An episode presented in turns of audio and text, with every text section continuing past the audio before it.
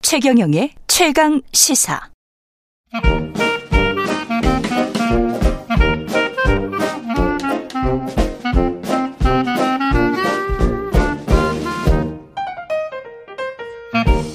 네, 최경련의 최강시사 월요일은 경제합시다 코너가 있는 날입니다. 오늘은 윤지호 특별하게 윤지호 이베스트 투자증권 리테일 사업부 대표와 함께 하겠습니다. 안녕하십니까? 네, 안녕하십니까? 예.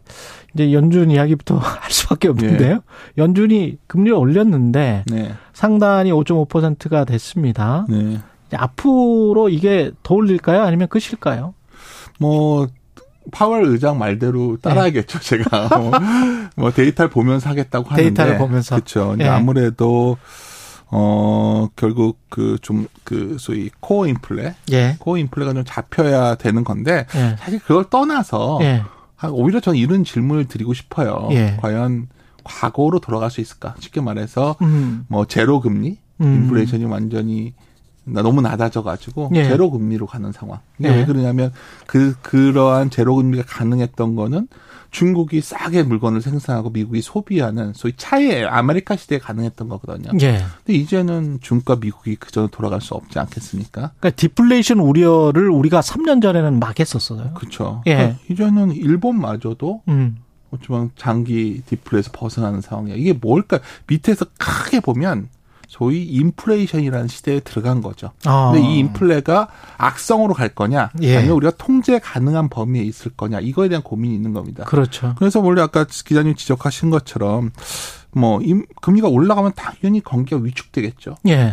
그래서 그 결과 결론을 말씀드리면 그 결과가 결국은 차별화입니다. 그러니까 어. 타인 자본 의존이 높은 기업, 즉 부채가 많은 기업은 굉장히 힘들어질 것이고 음. 부채가 많은 개인들도 힘들어질 것이고. 그렇겠네요. 근데 예. 반면에 자기 자산이 많은 사람들은 금리 때문에 돈을 더 벌 것이고 그렇죠. 또 투자를 할 수 있기 때문에 예. 소위 인플레이션의 수혜를 누릴 수 있죠. 우리가 알다시피 인플레이션이라는 거는 뭐 라틴어에서 유래했지만 예. 가장 핵심이 되는 거는 물건이 비싸진다는 뜻이 아니에요. 이거는 예. 원래 돈 값어치가 떨어진다는 뜻입니다. 그렇죠. 그래서 그렇죠. 원래 이거는 가치 보관 기능의 상실이에요. 음. 대표적인 게 올해 투자 바라봤을 때 많은 분들이 채권 투자를 강조했었잖아요. 그랬습니다.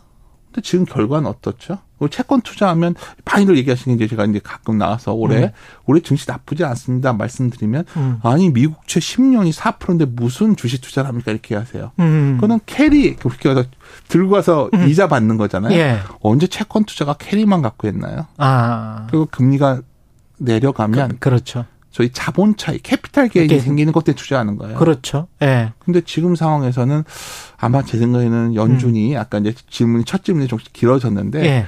아, 2%대 인플레 물가를 얘기하는데 그게 과연 내년에도 올까요? 내년에도 어? 그거 올까? 쉽지 않. 뭐 그러니까 파월이 요번에 기자회견할 때 아. 어, 금리 그 낮추는 걸 굉장히 뒤로 미루잖아요. 예. 어떻게 보면 금리를 얼마 더 올라가냐 중요한 게 아니라 굉장히 높은 금리에 유지되고 인플레가 과거처럼 확 내려갈 수 없는 상황. 아. 그 안에서 우리가 투자에 대한 어떤 개념을 잡아가야 되지 않나. 그러니까 일방적으로 주식은 좋고 나쁘냐, 부동산은 좋고 나쁘냐가 아니라 예. 참 이게 참 슬픈 얘기인데 예. 뭐 부동산 같은 경우에도 우리가 욕하고 맨날 하는 지역 있잖아. 입지 좋은데. 예. 입지 좋은데. 그러니까 욕하고 막 이런 지역은 부동산이 비싸다고 욕하는 지역은 잘 되고 음. 가장 경계해야 될 지역은 무관심 지역 아닐까 싶어요. 지금 말씀하신 것 중에 예. 아주 핵심적인 단어들이 나왔는데 인플레이션이 계속될 가능성 그리고 고금리 또는 중고금리라고 제가 설명하겠습니다. 네. 아, 4%에서 5% 또는 4%대가 내년까지 될 가능성. 그랬을 때 돈의 가치가 인플레이션 때문에 계속 떨어진다면 네. 우리는 어떤 선택을 해야 되는가 그런 말씀을 지금 그렇죠. 하시는 것 같아요. 예. 그게 현실적인 저희가 무슨 뭐 정책 이반자도 아니고 예. 뭐 경제학자도 아닌 입장에서 음. 시장에 있는 투자자 입장에 생각한다면 주어진 환경에서 지금 우리가 어떻게 계획을 세우고 어떻게 하면 내 이익에 최선을 가는 거냐. 음. 저는 아까 방금 전에 최 기자님께 답변을 주신 것 같거든요. 예. 과거- 과거보다 높아진 금리 예. 플러스 저성장. 예. 그러니까 높아진 금리 이상의 성장이 나오는 주식에 투자해야 될 것이고 그리고 아, 더 높은 그러네. 그러니까 성장 아. 낮은 거 말고 그렇죠. 높은 성장에 투자해야 되고 부동산도 아. 더 몰리는 지역만 투자해야 되는 거죠. 참 이게 예. 슬픈 얘기인데 제가 여기서 방송 나와서 이런 말하면서 저도 참 민망해요. 예. 어, 좀 이게 이게 저- 올바른 거냐 물어보시면 올바르지 않죠. 음. 근데 자본의 탐욕의 입장에서 본다면 음. 이러한 흐름은 굉장히 가속화될 여지가 높기 때문에 음. 사실은 오히려 경계해야 되는 거는 일반화시키는 오류입니다. 부동산은 그- 좋다 그러네. 나쁘다, 주식은 좋다 나쁘다. 예. 이거는 굉장히 위험한 생각이에요. 아, 그러니까 또다시 성장성에 주목하는 시대가 올 수도 있, 겠다 또는 네. 오고 있는지도 모르겠다. 그런 생각이세요? 그러니까 이 성장이 예. 어떤 성- 이런 거죠. 우리가 주식시장의 예. 가치를. 그러니까 우리가 투자라는 건 다른 말로 하면 우리가 이런 거잖아요. 가치 상승을 바르고 내 현금과 시간을 투입하는 게 투자입니다. 그렇죠. 정밀히 말씀드리면 그렇죠. 근데 여기서 여기서 다 헷갈리는 게 가치라는 단어예요. 가치. 예. 어떤 사람은 무조건 싼 게 가치 있다 보는 거고 예. 어쩔 때 그렇게 맞을 때도 있죠. 음. 우리가 1992년에 외국인들이 투자가 처음에 허용됐을 때는 음. 그냥 PER로 낮은 것들, PBR로 낮은 거 사면 그렇지. 됐었어요. 예, 그렇죠. 쌌으니까. 자산주, 가치주. 근데 지금의 가치는 우리가 어떻게 설명하죠? 우리가 어 애플의 서- 상승을 어떻게 설명할 네. 것이며 아마존은 어떻게 설명하고 엔비디아는 어. 떻게 설명하고 테슬라는 어떻게 설명하죠? 결국 굉장히 실적이 안 좋았다가 좋아지면서 음. 구조적 성장이 나오는 기업들이에요. 예. 국내에서도 바람 보시면은 결국 우리가 성장에 언제 답보되지 않은 주식들은 뭐 추푼 날처럼 신저가를 경신하고 있어요. 음. 지수가 이렇게 올라왔음에도 불구하고 예. 이것은 결국은 아까 가치라는 게 여기서의 가치라는 거는 예. 과거부터 무조건 싸다 갖고는 안 되고 예. 뭐 투자를 해서 미래 성장 산업에 연동되어 있거나 네. 뭐 이러한 가치가 중요한 거죠. 그래서 증권 시장이 요즘 뭐 기자님 우스갯소리가 또 돌아요. 우리가 어떤 거? 2011년에 10년인가 여름에 PDR이라는 단어를 갖다가 나와서 프라이스 드림 레이쇼라고 프라이스 그때 드림메이션. 막 논란 예. 논란거리가 웃음거리가 됐잖아요. 예. 그러고 나서 그때 드림 관련된 주식이 많이 올랐죠. 예. 소위 무형제 경제 주식들이 음. 어마어마하게 올랐어요. 지적재산권 관련된 요즘 것들. 예. 여의도에 PLR이 나옵니다. PAR, PLR. PLR. 예. 프라이스 리튬 레이쇼. 그러니까, 리, 그러니까 이 리튬 아, 생태계에 의존 노출되니까 뭐 제가 만든 건 아닌데 예. 우리 노답처럼 술자리 받아가면 나오더라고요. 예. 근데 이게 이것을 조크로 비아냥만 거리는 우리 세컨스임으로 날 것이냐. 예. 사실은 아 성장을 어디 바라보고 있는 지점이 어디 있냐를 알 수 있거든요. 그러네. 지금은 결국 미래에 어쩌면 뭐 변화를 줄 수 있는 곳들 그런 곳 쪽으로 철저하게 시장에 관심을 쏠리고 있고요. 프라이스 리튬 레이쇼. 아, 뭐 이거는 예. 뭐 아- 아침에 예. 뭐 아침도 심각한 얘기보다는 좀 우스갯소리로 재밌는데요? 예. 근데 우스갯소리로. 아까 키워드가 또다시 나왔는데 네. 구조적 성장이라는 말씀을 하셨단 네. 말이죠. 근데 인구가 지금 줄어들고 있고 네. 생산 활동 인구는 뭐 예전부터 줄어들었고 이런 상황에서 또 이제 중국이라는 굉장히 큰 마켓도 네. 조금 조금씩 이제 줄어들 거 아닙니까? 네. 결국 구조적으로. 예. 그러면 구조적 성장을 볼 수 있는 섹터가 네. 한국에 있습니까? 그런 경우가 이제 올해 예. 기자님이 오랜만에 뵀는데 예. 연초에 진짜 많이 드는 질문이에요. 예. 제가 이제 뭐 리서치를 좀 떠나서 예. 이제 리테일을 맡고 있지만 그래도 이제 더 대중적으로 다가서는 강연 자리 같은 데 가면 예. 제가 많이 강조했던 섹터 중에 조선주가 있었어요. 아, 조선주가 그랬더니 다시 주- 어, 그러니까 왜 중국이 이런데 조선주를 얘기하시냐 이랬는데 예. 간단하죠. 결국 미국과 아, 방금 전에 중요한 말씀하셨어요. 예. 전 세계 우리나라 수출 비중을 보시면 뭐 미국이 70년대 엄청 높았다가 예. 중국이 한 30%가 넘었었는데 지금 20% 밑으로 내려왔거든요. 그렇죠. 우리가 굉장히 안 좋아 보이죠. 예. 그러니까 미국과 중국이 갈라서고 있기 때문에 지금 음. 문제가 된 거예요. 갈라선다는 거는 쉽게 봉합은 안 될 것 같습니다. 그렇죠. 그럼 어떤 일이 생겼죠? 미국이 갑자기 가스 터미널을 엄청 줘요. 아. 가스를 수출해야 되니까. 이건 뭐 데이터로 다 나와요. 아. 그럼 왜 가스를 수출하려 할까요? 이제 는 중동에 대한 의존도 줄이고 LNG. 자기네 가스를 갖다 옮겨야 예. 돼요. 한국은 갖다 써야겠죠. 예. 그러니까 우리나라 조선주들이 엄청 수출 받고 왔다 있죠. 갔다 배를 만들어야 되니까. 어, 아, 그것도 있었죠. 또 뭐가 예. 있었죠? 우리가 이제 뭐 워렌 버핏이 미국 일본의 상사주만 산 것만 보시지만 예. 갑자기 우리나라의 기계 업종들이 엄청 좋아요. 음. 뭐 알다시피 미국과 중국이 서로 굉장히 협력하던 소위 생산과 소비를 서로 주거니 받거니 하던 시대에는 예. 어쩌면 중국에 맡겨놨던 영역, 음. 방산 자원 개발 같은 것들 이런 것들이 갑자기 미국이 직접 나서는 거, 전 세계 경제가. 예. 그러니까 굴삭회사들이 엄청 장사가 잘 돼요. 그 아, 여기서 한번 그렇겠네. 질문을 던지죠. 예.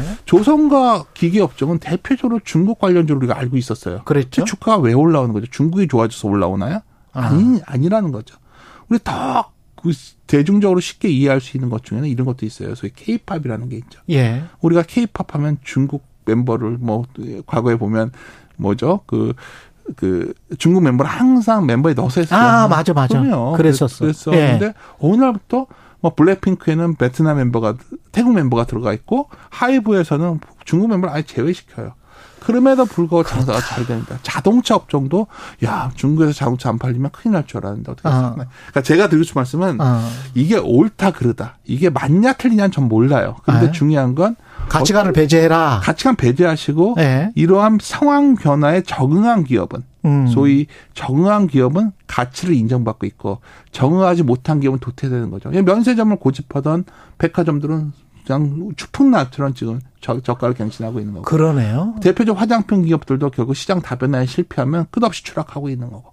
그러네요. 사실 예. 이 부분이 오히려 우리가 투자를 바라보는 올바른 시각이지 음. 투자를 굳이 어떤 양극단 예. 볼 필요는 없다는 거죠. 그런 측면에서 본다면 어. 이 차 전지는 누가 뭐래도 만약 중국과 미국의 관계가 좋으면 예. 이 차 전지에 한국이 그 기회가 많이 있었을까요? 맞습니다. 사실 예. IRA 법안, 이 소위 인플레이션 리덕션 액트, 이게 소위 예. 인플레이션 감축법은 한국의 수출 기업에는 축복이었어요. 음. 이게 어떻게 보면 그게 없었다면 저는 그쪽 그쪽으로 많이 팔아 먹을 수 있고 중국을 또 제어할 수 있다. 기분 나쁘죠. 예. 뭐 미- 우리가 꼭 미국의 그런 뭐 우산 안에 들어가야 되냐. 이건 다른 논쟁이라는 예. 거죠. 근데 분명한 거는 IRA 법안 때문에 자동차가 미국으로 달리는 가는 거고 음. 반도체도 가는 거고 2차 전지도 미국의 캐파 증설 때문이에요. 음. 이게 단점 게 라면 업체 아닙니까? 라면 업체 보면 농심이 언제 이렇게 주가가 올랐는지 깜짝깜짝 놀라요. 그렇죠, 그렇죠. 농심이 일- 미국에 공장을 지었는데 주- 미국 사람들이 이렇게 미국에 라면 많이 쓸지 몰랐잖아요. 예. 음식료 업종에서도 과거에는 중국에 중국 사람들이 뭐 먹냐고 훨씬 중요했다면 이제는 전 세계 미 중국 외 지역이 뭘 먹냐가 더 중요하잖아요. 한국 제품을. 그런 측면에서 봤을 때는 좀 네. 장기로 보면 반도체 같은 경우도 서방 진영에 확실히 팔 수 있고 중국을 제어할 수 있다면 예. 그렇다면 가능성이 좀 있다 여전히. 아, 매우 가능성이 높죠. 근데 음. 단 하나 약간 뭐 언제 미국이 일본이 어떻게 나오냐도 중요할 것 같은데 예. 하여튼 그 점도 매우 중요해요. 만약 반도체가 이대로 놔뒀다면 반도체마저도 중국의 추월을 당할 여지가 있었고 음. 조선은 마찬가지일 거고 다 그랬는데 예. 어떻게 보면 이러한 저희 미국의 우산 아래 들어간 게 투자자 입장에서 나쁘지 않았다는 거고 긍정적인 사실 여기서 측면이 있더라. 참 이게 슬픈 얘기가 뭐냐면 예. 미국 경제가 왜 이렇게 좋냐 많은 분들이 물어봐요. 그러니까 아 인플레가 이렇게 나는데 예. 고용이 너무 좋다. 아, 네. 서비스 없고. 아니에요. 미국엔 일자리가 넘쳐납니다. 공장을 미국에다 저렇게 짓고 있는데 음. 그렇지. 아 이건 정말 어째 그렇지. 뭐 미국이 협박해서 모든 공장을 담는다고 하니 예. 이거는 우리 그러니까 이런 측면에서 본다면 아, 유럽이든 한국이든 그쪽으로 그럼요. 그냥 이전시켜 버리니까. 당연히 미국 경제가 좋겠죠 앞으로도. 예. 그러니까 정말 흥미로운 데이터가 최근에 나왔는데 미국의 실질임금이 플러스 돌아섰습니다. 아니 인플레이션을 이겼어. 그렇죠. 예. 아까 말씀하신 게 정확히 표현이에요. 인플레이션 이겼다는 표현이죠. 예. 많은 분들이 방금 첫 질문이 돌아가면 예.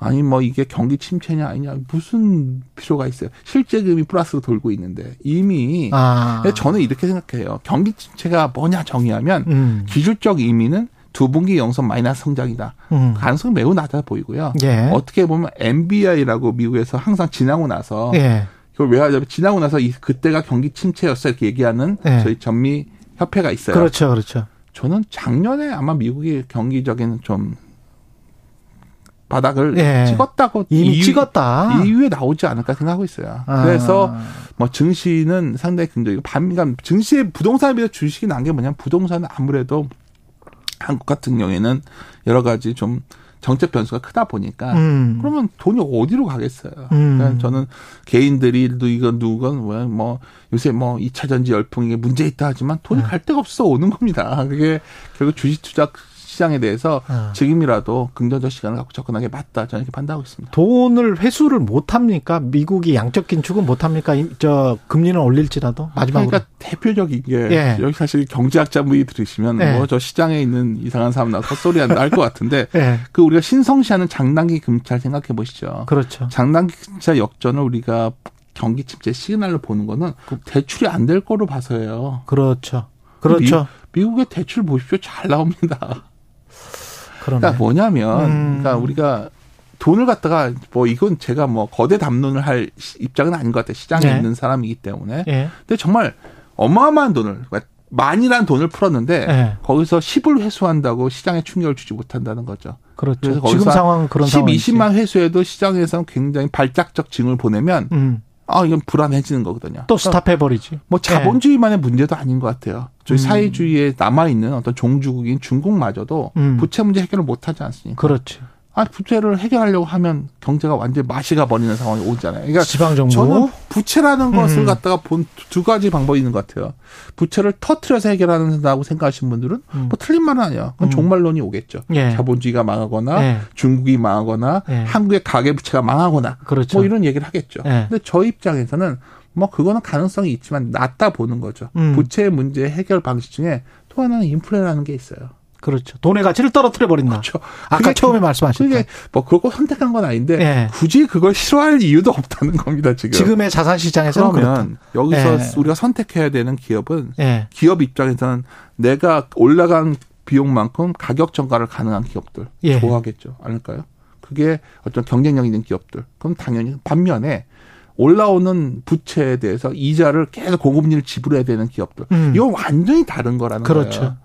가게도 마찬가지예요. 음. 자기가 부채를 많이 갖고 부동산을 갖고 있는 사람들은 뭐 그 부동산을 뺏기는 상황까지 몰리겠지만 그렇죠. 돈이 많은 사람 입장에서는 아 그래 더 좋은 부동산을 확보하는 계기가 되지 않겠습니까? 오히려 이러한 것이 옳다 그르다보다 음. 현재 벌어지고 있고 앞으로 전개돼야 될 상황 아닐까 저는 이렇게 판단하고 있습니다. 오늘 굉장한 인사이트들이 많이 나왔는데요. 다시 한번 돌려듣기로 들어보십시오. 예.